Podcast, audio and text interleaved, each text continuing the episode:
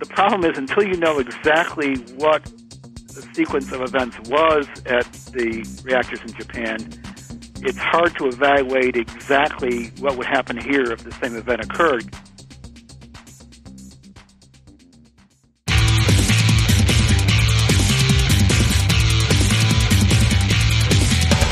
This is Lawyer to Lawyer, the award winning legal podcast with J. Craig Williams and Robert Ambrogi. West Coast meets East Coast, and yes, they are attorneys, bringing you the latest legal news and observations every week with the leading experts in the legal profession. Produced right here on the Legal Talk Network. Welcome to Lawyer to Lawyer on the Legal Talk Network. We're glad you could listen today. This is Bob Ambrogi coming to you from just outside of Boston, Massachusetts. And this is Craig Williams from sunny Southern California in between rain and snowstorms. Bob, I write a legal blog called May It Please the Court and have a book out called How to Get Sued. We'd also like to take this time to thank our sponsors, SunTrust, who offers private wealth management solutions for attorneys and legal firms at suntrust.com slash law. Clio, web-based practice management software program for lawyers at goclio.com and Firm Manager from LexisNexis, a leading provider of information business solutions at myfirmmanager.com slash LTN. Bob, I know that you write some blogs. That's right. I write a blog called Law Sites and another blog called Media Law. And uh, I think that might be the first time you've ever mentioned snow in, in the five plus years we've been doing this show, Craig. Uh, did I hear you? Did I hear you right on that?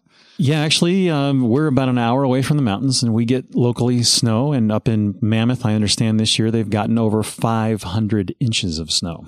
Ah, very good. Well, Bob, at the end of the program, before we introduce what we're going to be doing in, uh, in the beginning of the program, you and I are going to have a little discussion about mobile phones, uh, Android, Blackberries, and uh, iPhones, and a little bit of a smackdown, I think, between the two of us about whose whose phone's better. we're going to do that, right? And what are we going to talk about first? Well, as the world anxiously watches the nuclear crisis unfold in Japan, there are growing concerns about the safety of nuclear power plants right here in the United States. There are 104 atomic power plants in the U.S. 23 of these plants are the same design as the Fukushima Daiichi plant. Well, I'm sure I mispronounced that. Uh, which has the world on edge. General Electric Corporation has been building these boiling water Mark I reactors for over 40 years. Craig, according to uh, calculations by the U.S. Nuclear Regulatory Commission, out of all the reactors in the country in the United States, the one with the highest risk of core damage from an earthquake uh, would be reactor number three at the Indian Point Energy Center in Buchanan, New York, which is just 30 miles away from New York City and its 8 million residents. The uh, second plant on the high risk list is Pilgrim number one uh, in Plymouth, right here in Massachusetts. And uh, number three is in Pennsylvania. And I, I, think where I am, I'm, I'm kind of situated uh, in a little triangle between three, three nuclear reactors, uh, one just up the coast from me. So uh, I'm watching this carefully. Yeah, as are we out here in California, Bob. Uh, we've got a number of nuclear plants uh, up and down the coast, and in fact, one very close to where I live, uh, the San Onofre nuclear plant that sits right on the coast and um, does not have, uh, from what I can tell, any kind of a seawall in front of it to uh, prevent tsunami attacks. So I'm interested to see what these gentlemen are going to be thinking because we're all wondering whether American plants are safe. Who's going to be held responsible after a nuclear accident in America? How has this recent disaster impacted the environment? And nuclear litigation is today's topic on Lawyer to Lawyer. Our guests are here to answer these complex questions and many more, including what potential liability there may be for the radiation that's flowing from Japan across Hawaii, Alaska, and the West Coast states, Washington, Oregon, and California. So first up is attorney Marty Malsch. He is a partner with Egan Fitzpatrick Malsch and Lawrence PLLC, a law firm specializing in nuclear energy and waste matters, as well as administrative litigation. He's practiced law in the nuclear energy and nuclear waste fields for over 40 years. Before he entered the private sector in 1997, he served with the Nuclear Regulatory Commission for over 15 years as his deputy general counsel, and before then as senior regulation counsel and senior trial counsel. Marty also served as the NRC's acting general counsel and inspector general. He's participated in licensing over 50 nuclear power plants. So we have a real expert here. Welcome to Lawyer to Lawyer, Marty. Thank you. Also joining us today is Jeffrey H. Fettus. Jeff is a senior project attorney for the Natural Resources Defense Council, where he works on its nuclear program. His litigation and advocacy work focuses on the beginning and end of the nuclear fuel cycle, including issues associated with uranium mining and radioactive waste disposal.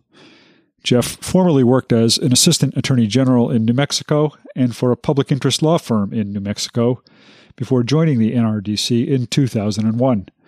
Welcome to Lawyer to Lawyer, Jeff Fettus. Thanks. It's Jeff, and it's good to be here. Well, here's a what's what's the latest, uh, and I know this is changing as you mentioned before the show, hour by hour and minute by minute. But uh, as it stands today, generally speaking, what's going on in the Japan disaster and, and how has what's happening there in, in the nuclear plants uh, affecting the local people and the greater environment? This is Marty. I, I, I can start. And first of all, I should say that you know information transfer is kind of spotty here, and things seem to be changing minute to minute. The, the most I think we can say is that there looks like there is uh, substantial core damage and maybe some melting in two or three reactors, and probably serious problems with spent fuel pool cooling in at least two other reactors. Uh, there's almost certainly some substantial on-site contamination. There is almost certainly some off-site contamination, but I'm not clear what the levels are or what degree of risk they actually pose because uh, the information about actual readings and levels is off is very spotty, and often when it's reported, it's not clear to me what it means. This is Jeff, and I'll take on where Marty left off. I think that's about right. Um, as far as the reactors, we know they have reestablished uh, a transmission power line to the site. Uh, we don't what what we don't know is whether or not they've reestablished power to be able to cool both the pools and the actual reactors where there's been partial fuel melt. Um, the conservative IAEA assessment that we saw, and I think this is from yesterday from Yukiya Amano, he said, I still don't think it's time to say they're going in a good direction or not. Uh, that kind of cryptic or elliptical statement leaves us really just waiting and watching on the status of the actual on the status of the actual facility. And by the way, you actually pronounced it correctly, which I'm very uh, admiring of. As far as the release of radioactivity, we know the Japanese government's confirmed radioactive iodine has has has now been detected in the water supplies of Fukushima City, and it's over, and it's at least at the legal threshold, the Japanese legal threshold for radioactive contamination of drinking water. Um, and we are actually looking at how their regs compare with the U.S. regulations, but at this point, I don't have an answer. It's also shown up in tap water in Greater Tokyo, but at only a small percentage of the threshold. Um, and we also know, and th- these I'm sure I will mispronounce, in the Tochigi and Gunma prefectures north of the capital, but all too significant to affect human health, according to Japan's Ministry of Science and Technology. Um, one thing I do want to quickly turn to because you raised it, I think it was Craig or um, Bob. The radiation detectors in California have picked up signals of radioactive strontium, cesium, iodine, and xenon that are consistent with the signal from a reactor accident, but it's at such small levels in this country that we've seen thus far that the radiation health physics that we subscribe to and that we're following here. And fortunately, I have a, as Marty well knows, a radiation health physicist on staff. Um, at this point, we don't, we have not seen any indication that there's a danger in this country yet. Yeah, so, and I, just to say, I, I agree with that. One of the issues is that people should be aware of is that radiation detection instruments are exquisitely sensitive, so that really, really small levels are very easily detected.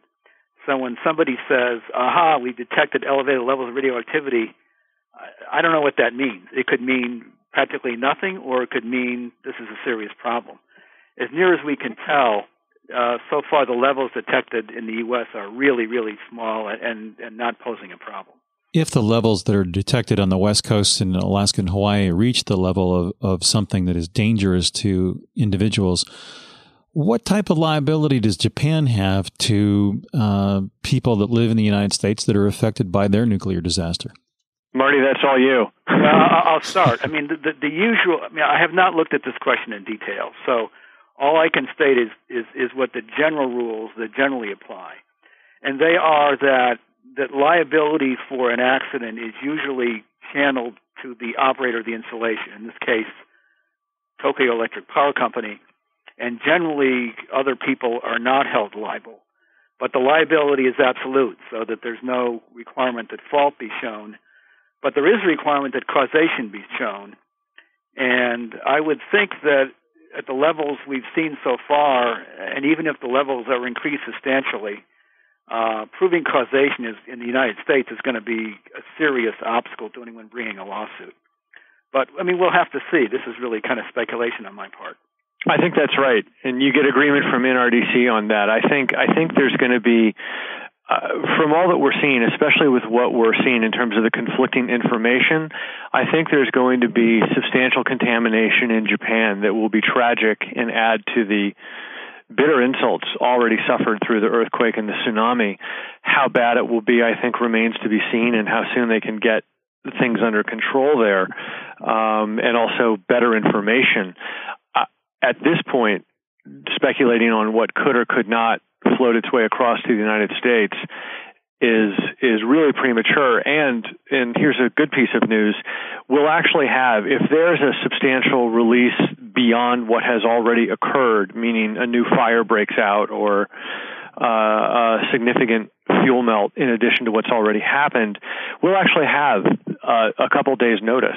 Well, let me just uh, interject. The in the in the wake of everything that's happened in Japan, uh, of course, President Obama has uh, spoken to the safety of American nuclear power plants. We're going to just play a, a short clip uh, from C-SPAN of him speaking to this topic. Our nuclear power plants have undergone exhaustive study and have been declared safe for any number of extreme uh, contingencies. But when we see a crisis like the one in Japan, we have a responsibility to learn from this event and to draw from those lessons to ensure the safety and security of our people. That's why I've asked the Nuclear Regulatory Commission to do a comprehensive review of the safety of our domestic nuclear plants in light of the natural disaster that unfolded in Japan.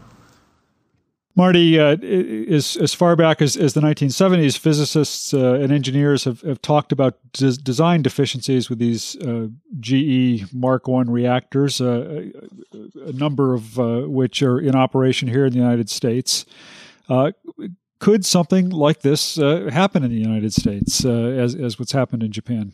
Um, well, I, I, think it's, I mean, you, you can never say that the likelihood is zero, but I really think it's probably less likely than to occur here than would happen in Japan for a number of reasons. Uh, one is we do have lots of uh, GE Mark I reactors, but uh, pursuant to NRC requirements, uh, those reactors have been upgraded substantially. In addition, we have additional emergency procedures, both to deal with uh, station blackout and also to deal with the possible loss of backup power systems. But having said that, you know, we still don't know the details about how exactly this accident occurred. So, you know, we shouldn't be drawing premature conclusions either that it tells us nothing to suggest that U.S. nuclear power plants are safe or that uh, it tells us that they're unsafe. I think we have to do basically what the president asked the NRC to do, which is, you know, do a lessons learned evaluation and look at the safety of U.S. nuclear power plants. And if there's some things that should be done, then they should be done. Um, I do know that already the NRC has sent people out to check on backup power supply systems to make sure they're in place. But the problem is, until you know exactly what the sequence of events was at the reactors in Japan, it's hard to evaluate exactly what would happen here if the same event occurred because you can't precisely identify the event. So uh, I just want to say that you know, premature conclusions about safety or lack of safety are both possible and probably should be avoided. Jeff, do you want to add anything to that on that on that issue? Uh, I kind of have a different take than Marty. It's not an explicit set of disagreements, but it's a very different perspective. Uh, you know, getting into the game of low probability, high consequence accidents, which is what you really have in a nuclear power scenario, um, makes it very hard for somebody to try and play the role of Cassandra and say it may happen. But that's what but that's what essentially the regulator has to do. And my complaint with the NRC and the structure we have in this country, and why I think Mr. Obama's statement, while well taken as an immediate step, we certainly need to do substantially more and have somebody independent of the NRC lead, lead that process of safety review, is because it, it's informed by a very different perspective on how the NRC does does its job. And Marty will be well aware of this. There's been a running battle over between the health community, the environmental community, the public interest community, and the NRC and the industry on the other side on what the NRC will actually analyze in the safety and environmental reviews that it undertakes for the licensing of nuclear power plants. Waste, for example, is essentially outside of the licensing review as far as we're concerned. And there's a whole lawsuit that I'm actually running on that that's in the DC circuit right now that just got filed actually before the Japanese disaster. But to give you a better sense of what I'm talking about, about 25 years ago, um, in California at the Diablo new uh, at the Diablo plant, um, the Diablo plant's only a few kilometers from the, and I will probably mispronounce this as well, the Hosgri earthquake fault. And uh, the folks who who litigated the Diablo plant many many years ago, when I was must have been uh, in grade school or something at that point, argued that uh, the licensing should be blocked because the emergency plans for the facility failed to consider the possibility that an earthquake might cause a radiological accident, which is precisely what just happened here. But the then NRC Commission rejected that concern and even prohibited the staff and the public from considering it. And the reasoning there was that the plant was designed to withstand the maximum credible earthquake for the site, and therefore a radiological accident really won't be able to won't won't be something that they have to analyze. So this actually went to the DC Circuit, and by a five-four vote, um, and this was after temporary stay. Then and there was an en banc. It actually went en banc from the DC Circuit uh, from an en banc proceeding to the Supreme Court. Um, basically, it was a uh, contentiously argued matter, and the NRC was given room to never have to look at the issue. And there's all kinds of things that the NRC uh, excludes from its safety licensing and environmental reviews. For example, proliferation or security issues that could cause a catastrophic accident. We're not just talking tsunamis or earthquakes or hurricanes. You can also have a security or uh, terrorism kind of incident at a nuclear power plant that the NRC does not review as part of its safety and licensing process. And I think a lot of that's going to need to be reassessed in light of what's happened in Japan. Marty, how does the NRC look at things? Do they look at it from the standpoint that you know all of this, as uh, Jeff mentioned, is high probability, even though or uh, high low consequences, even though the the probabilities are very low. Um, but given the the the chances of of disastrous results. Why doesn't the NRC look at these things? Well, they they do they do certainly in, in initially licensing a plant for construction and operation, there is uh, extensive consideration given to severe accidents, uh, both in terms of plant design and, and plant procedures. There's huge consideration given to the adequacy of the seismic design, uh, design against flooding, uh, and the like. So those matters are really considered uh, in great detail. We have long since uh, passed the point where uh, severe accidents were considered to be beyond the bounds of discussion in initial licensing. But I do agree with Jeff. I, I think that the policy adopted by the Commission in the Diablo Canyon case that it would not consider the possible complicating effects of an earthquake on an emergency response uh, I think uh, that should be reconsidered. We, are going to take a we're going to take a short break right now. Uh, we will talk more about uh, uh, nuclear regulation uh, and the law just after a few words from our sponsor.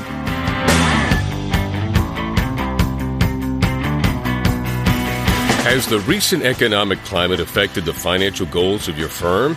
Get back on track with help from SunTrust. Our private wealth management legal specialty group works solely with lawyers and their firms to deliver unique solutions designed for the legal community. SunTrust advisors give you sound guidance on everything from maximizing cash flow and wading through benefits planning to understanding how to retain attorneys and staff. Learn more at www.suntrust.com/legal. SunTrust. Live solid. Bank solid. SunTrust Bank. Member FDIC. Hi, my name is Kate Kenny from Legal Talk Network, and I'm joined by Jack Newton, president of Clio. Jack is going to introduce us to the world of cloud computing and how it can be beneficial to lawyers and law firms. Jack, we're hearing great things about cloud computing and its utility for law firms. Can you tell me why so many lawyers are excited about cloud computing?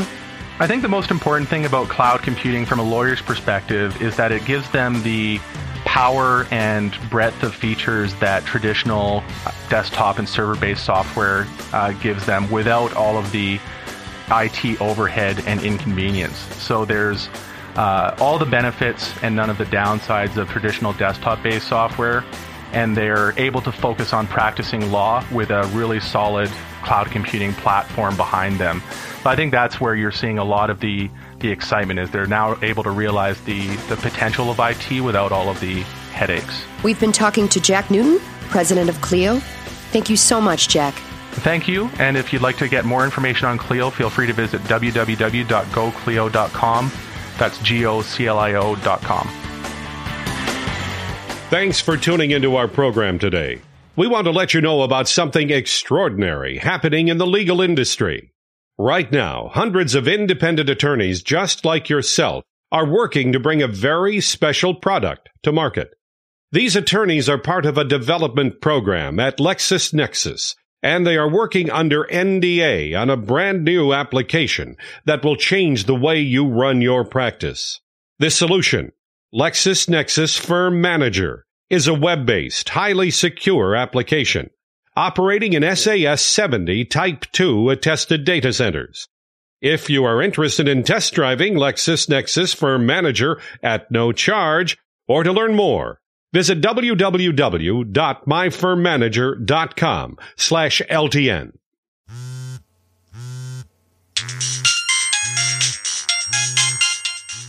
It's the office calling again. Don't answer it. Why not? I'm listening to Legal Talk Network podcasts to get my CLE credit in West Legal Ed Center. Oh, yeah. I need to do that too. Where do I find them? It's easy. Just go to LegalTalkNetwork.com and pick a program for CLE click on it and start listening. Or go to westlegaledcenter.com and choose from any of the Legal Talk Network programs available for CLE. That's perfect. The office can wait.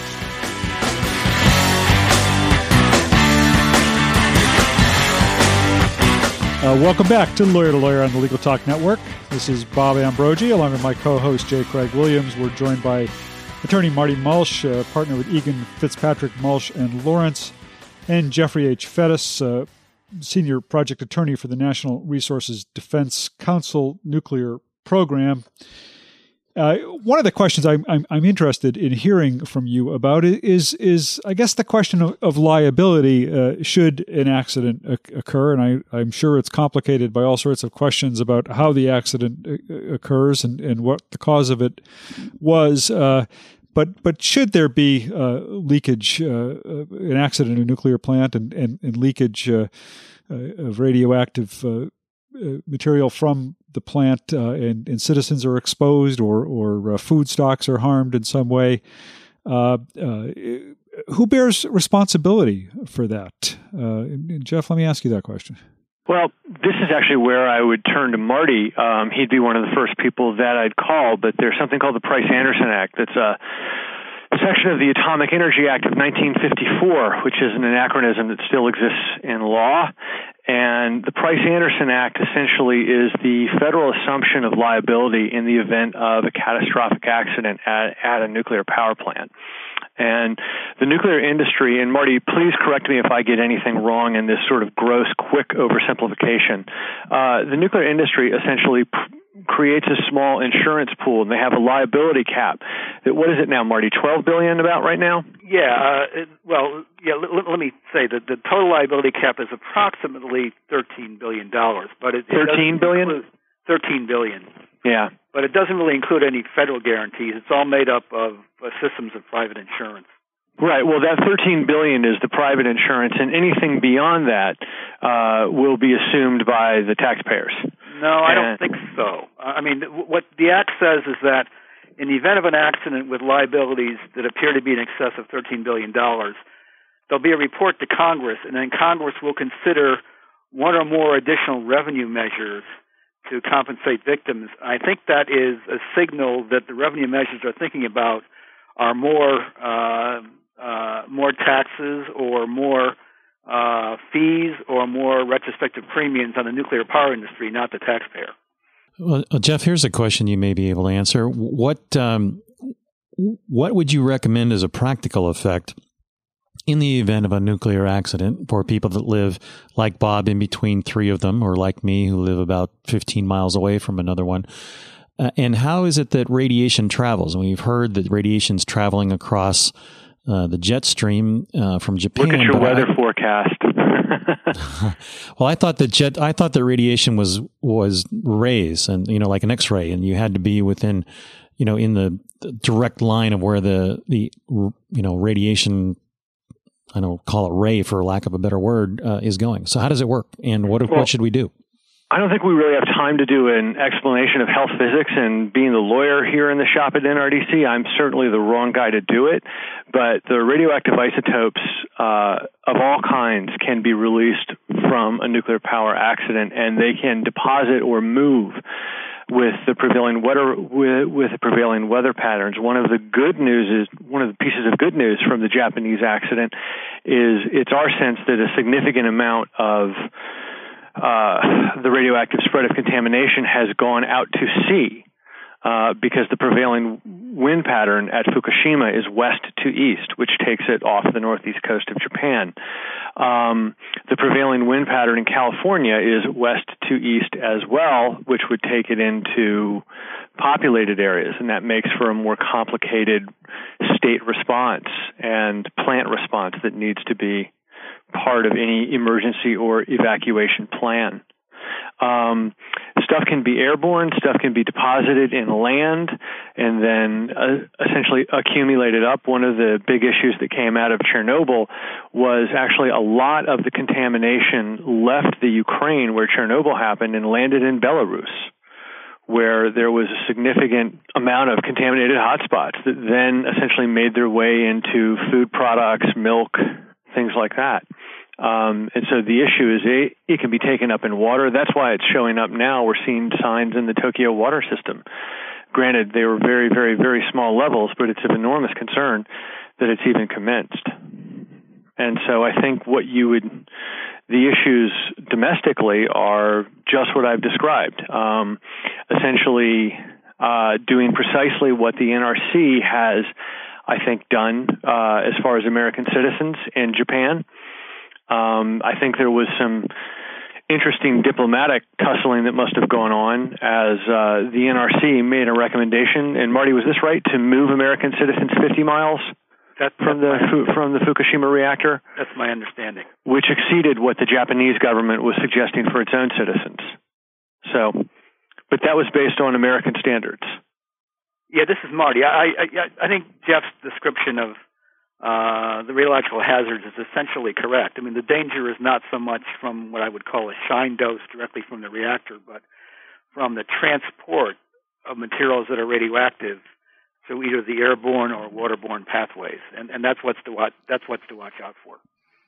Sorry to say that we're just about at the end of this segment of our program. Uh, like to give each of you an opportunity to to kind of give us your your closing thoughts, uh, if you'd like to do that, and also let our listeners know how they could follow up with you or get information, more information about the work that you do if they would like to do that. Uh, so, Marty, let me start with you.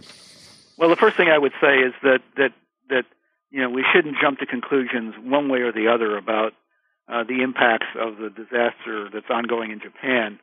Um, I think the NRC is doing the right thing in saying we're going to study uh, events and make sure that, if necessary, the safety in, of U.S. nuclear power plants are upgraded. Uh, I think that's the correct approach. Uh, I think we should avoid jumping to conclusions until we know exactly what's happened. Uh, but uh, let's see how things develop. I know the NRC has already announced um, it is undertaking some studies, and I'm sure there'll be further in the future that we should uh, pay attention to and, and, and key into if we're interested. Uh, for me, uh, the best way to follow up with me is email. It's mmolf at nuclearlawyer.com. And Jeff? Okay, um, I agree with Marty that there's it's really premature to jump to any conclusions about the totality or meaning of the Japanese disaster, but uh, the the tragedy is unmistakable. Um, domestically, NRDC, and I can assure you, I'm many of that uh, many other of our brethren in the environmental community are going to be pressuring the NRC to not only move forward with its quick review, but probably uh, press uh, possibly the current administration and others to move forward with with a more thorough review of nuclear safety. I think this is a um, this is an inflection point uh, for the for the NRC to maybe move to a regulatory system where it gets some more things right from our perspective. And if you want to reach me or continue to follow what NRDC is doing, uh, we're on the web at www.nrdc.org. That's the Natural Resources Defense Council.org. Or you can reach me at gfettus, G-F-E-T-T-U-S, at nrdc.org. Great. Well, thank you both for being on the program uh, t- today. We really appreciate uh, your your guidance and your information. That uh, has been a big help, Bob. Yeah, thanks a lot. I'd like to thank both of you for being on the program, uh, and uh, really appreciate your time. Thank you. It's and, been a pleasure. thank you. Thank you both, thanks. gentlemen. Thanks a lot. Well, Craig, uh, we're going to uh, move in for the, the the, the the final segment of this program. Uh, we were uh, we were going to talk about phones, and I understand you recently got a new phone uh, and uh, weren't entirely pleased with it. and so, what's going on with your phone situation, Craig? Well, I had a BlackBerry Storm, and it essentially died. It randomly started turning itself off after having it for about two years. So I sent it back to um, the carrier, and they sent me a new Storm 2 which was great. Um, slightly bigger screen and just as much functionality as the old one. But then the Storm 2 decided that it was uh, not going to type anymore, which for a lawyer is a disastrous um, decision to make for a cell phone. So I broke down and got went out and got an iPhone 4 and uh, have started using it. I've had it for about a week and a half, maybe two weeks. And um, for large part, you know, the applications are uh, numerous, as everybody says, and, and, you know, some functional, some fun. But um, the operating system, the iOS 4, I guess it is, operating system that uh, exists on it is difficult to use from a number of perspectives. It doesn't. The phone essentially doesn't have a back button, um, so you frequently have to simply exit out of uh, the screen that you're in working on a particular program and then uh, start restart the program, which seems to me to be a, a huge waste of time.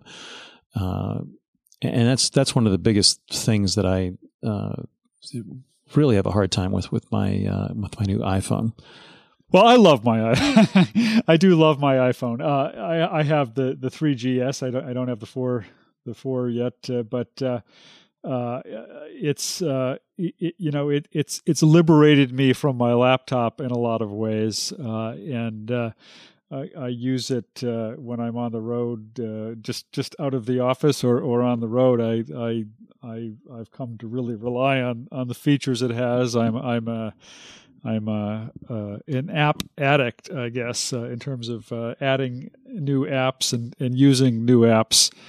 Uh, what what what what we're lacking uh, in this conversation is is somebody who can talk talk to us more about the Android because it seems that increasingly the the the Android phones have been gaining popularity uh, among the within the legal market, and uh, in in particular, this new uh, HTC Thunderbolt phone I'm, I'm hearing a lot about, which is just supposed to be uh, speedy as all get go, uh, and uh, and quite quite a impressive smartphone uh, has been getting a lot of a lot of buzz. But uh, I was gonna, I was thinking about getting a, an Android phone and uh, researched it and talked to the people within our firm. However, our IT people have indicated that Android is not very strong on its enterprise uh, service, which means that for large law firms that have a number of lawyers where these phones are used and distributed,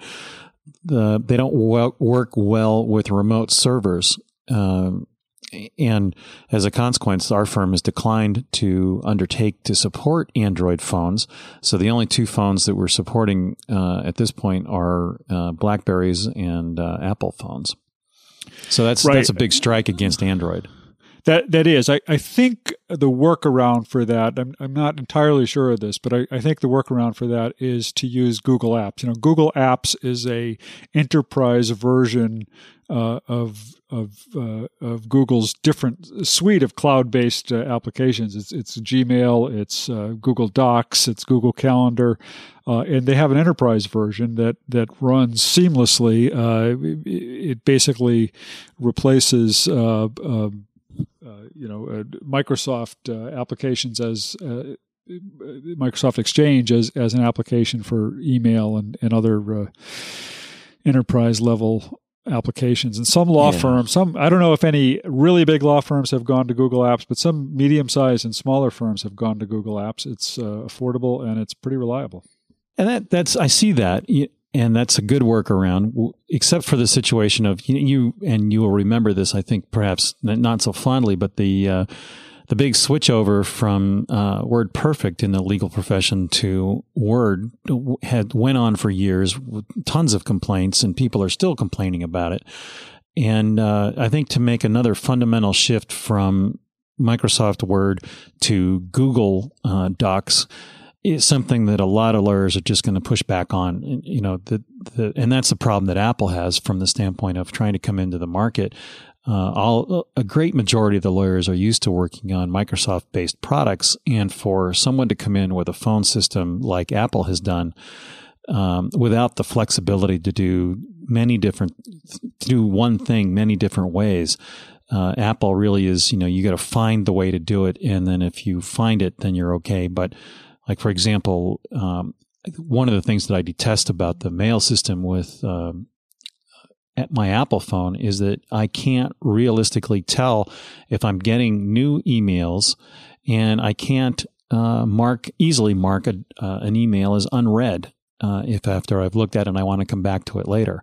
Uh, you've got to go drill down into the email itself in order to find it and then and then mark it and, and that's frequently three to four screens down, which is not convenient and uh, something that I, it just blows my mind that is as user friendly as Apple touts itself, uh, it is far from user friendly. Yeah, it, it is imperfect. There's no question about it. There, there is a workaround for that Microsoft Office issue. Not better than a workaround. I mean, Google, I think, is anticipating this, and, and Google has created uh, uh, synchronization both for uh, uh Outlook uh, and for uh, Microsoft Word. So uh, y- you can keep your Microsoft Word and your Google Docs synchronized, and you can keep your uh, any uh, email that you're using through a Gmail app or a Google Apps uh, app, and, and, your calendar also synchronized with your Outlook calendar and your Outlook email. So it's pretty seamless. I mean, you can actually be working in Outlook uh, and working through Google Apps, and, and, you don't really even know you're using Google. Uh, it, it just becomes a cloud-based exchange server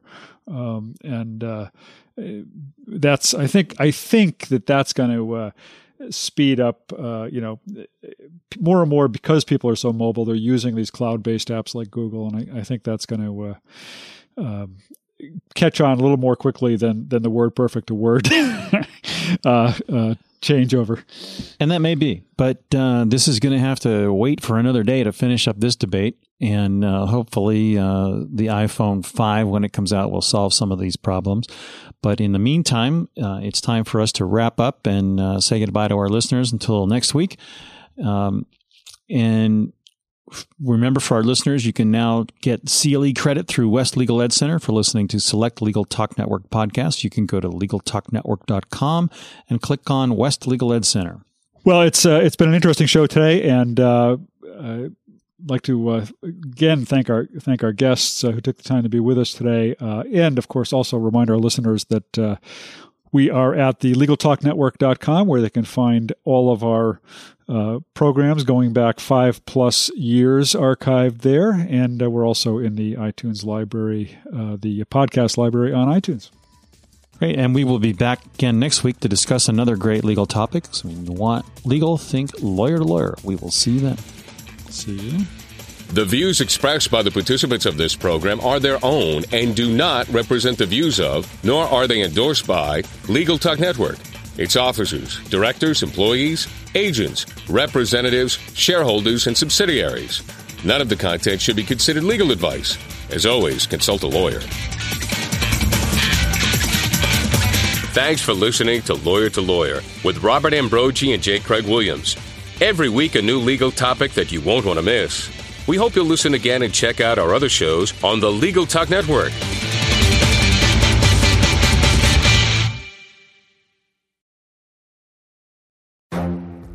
The Lunch Hour Legal Marketing Podcast, your resource for the tips and tactical advice you need to grow your business. Plus, keep up with the news and commentary you crave to stay one step ahead. It's hosted by me, Gyi Tsakalakis. And me, Conrad Saam.